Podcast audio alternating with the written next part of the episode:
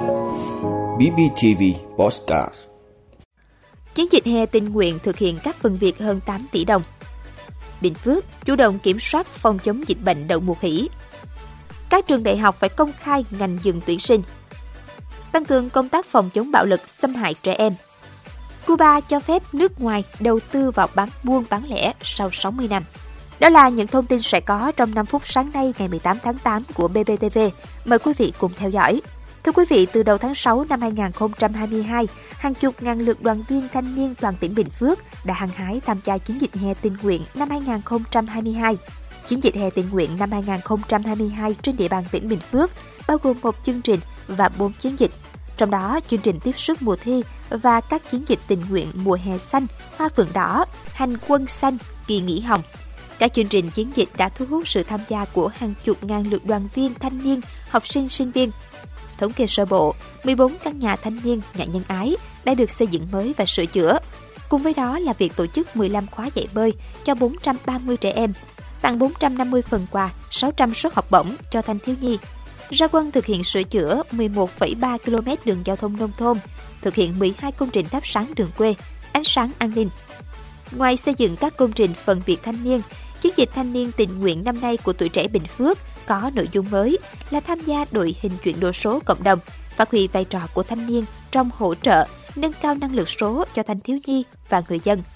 Đến thời điểm này, chiến dịch hè tình nguyện năm 2022 đã sắp kết thúc. Nhiều công trình phần việc thanh niên thiết thực ý nghĩa đã được thực hiện với số tiền gần 8 tỷ đồng.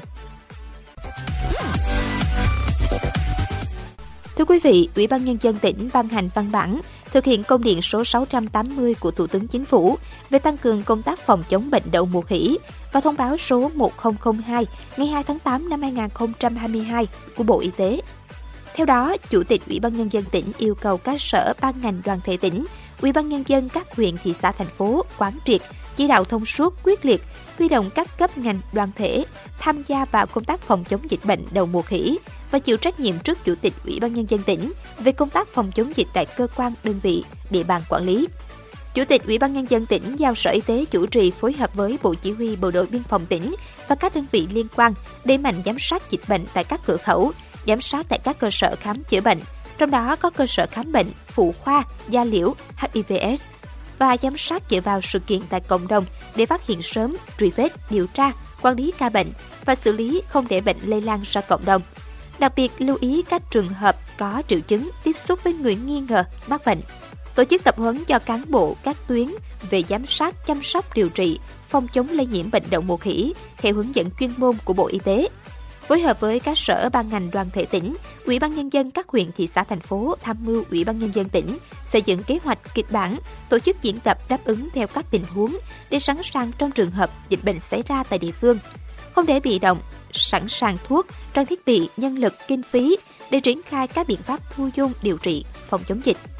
Chủ tịch Ủy ban Nhân dân tỉnh yêu cầu Sở Thông tin và Truyền thông chỉ đạo các cơ quan báo chí phối hợp với ngành y tế thực hiện truyền thông minh bạch bằng nhiều hình thức tới người dân, cộng đồng về tình hình dịch bệnh và các biện pháp dự phòng dịch bệnh đầu mùa khỉ theo khuyến cáo của Bộ Y tế, lưu ý truyền thông cho các đối tượng có nguy cơ cao Đồng thời, khuyến cáo người dân chủ động khai báo với cơ quan y tế khi có triệu chứng nghi ngờ mắc bệnh. Thưa quý vị, còn 4 ngày nữa là hết hạn đăng ký điều chỉnh nguyện vọng xét tuyển đại học. Hạn cuối là 17 giờ ngày 20 tháng 8. Bộ Giáo dục và Đào tạo tiếp tục nhắc nhở các trường đại học ra soát đề án tuyển sinh, đồng thời nhấn mạnh chỉ tổ chức tuyển sinh đối với các ngành đủ điều kiện quy định. Đối với các ngành buộc phải dừng tuyển sinh, các trường phải thông báo công khai trên trang thông tin điện tử của trường, điều chỉnh đề án tuyển sinh và thông báo cho thí sinh biết để kịp thời điều chỉnh. Trong trường hợp cần điều chỉnh, bổ sung nội dung đề án, các trường cần đảm bảo không làm ảnh hưởng đến quyền lợi của thí sinh đã đăng ký xét tuyển. Đồng thời, các cơ sở đào tạo không được yêu cầu thí sinh xác nhận nhập học hoặc nhập học trước ngày 16 tháng 9 năm 2022 và không được kết thúc xác nhận nhập học hoặc kết thúc nhập học trước 17 giờ ngày 30 tháng 9 năm 2022. Thưa quý vị, ngày 17 tháng 8, Bộ Lao động Thương binh và Xã hội đã có công điện về tăng cường công tác phòng chống bạo lực, xâm hại trẻ em.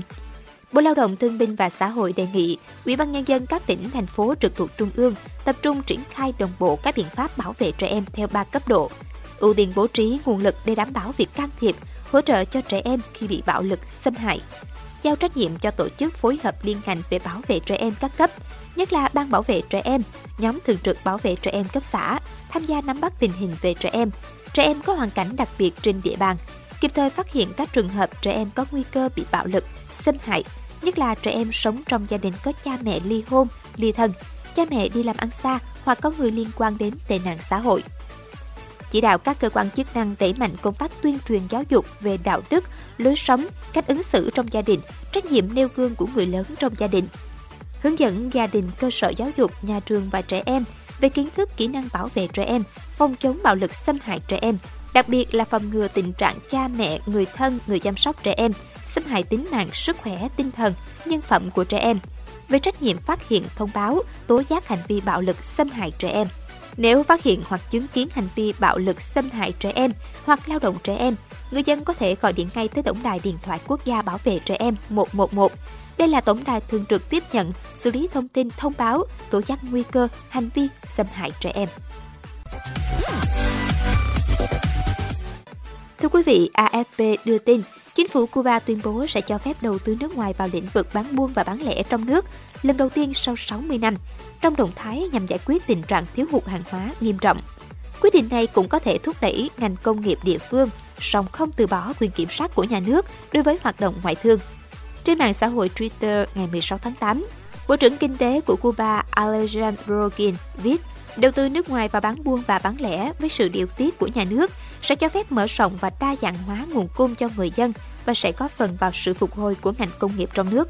Theo Thứ trưởng Thương mại Cuba, Ana González Braga, các nhà đầu tư nước ngoài sẽ được phép sở hữu hoàn toàn các nhà bán buôn Cuba lần đầu tiên kể từ cuộc cách mạng năm 1959 của lãnh tụ Fidel Castro, trong khi các nhà bán lẻ có thể tham gia các liên doanh công tư. Cho đến nay, đầu tư nước ngoài tại Cuba chỉ được phép thực hiện trong lĩnh vực sản xuất hàng hóa trong nước và trong lĩnh vực dịch vụ. Cảm ơn quý vị đã luôn ủng hộ các chương trình của Đài Phát thanh truyền hình và báo Bình Phước. Nếu có nhu cầu đăng thông tin quảng cáo ra vặt, quý khách hàng vui lòng liên hệ phòng dịch vụ quảng cáo phát hành số điện thoại 02713 887065. BBTV,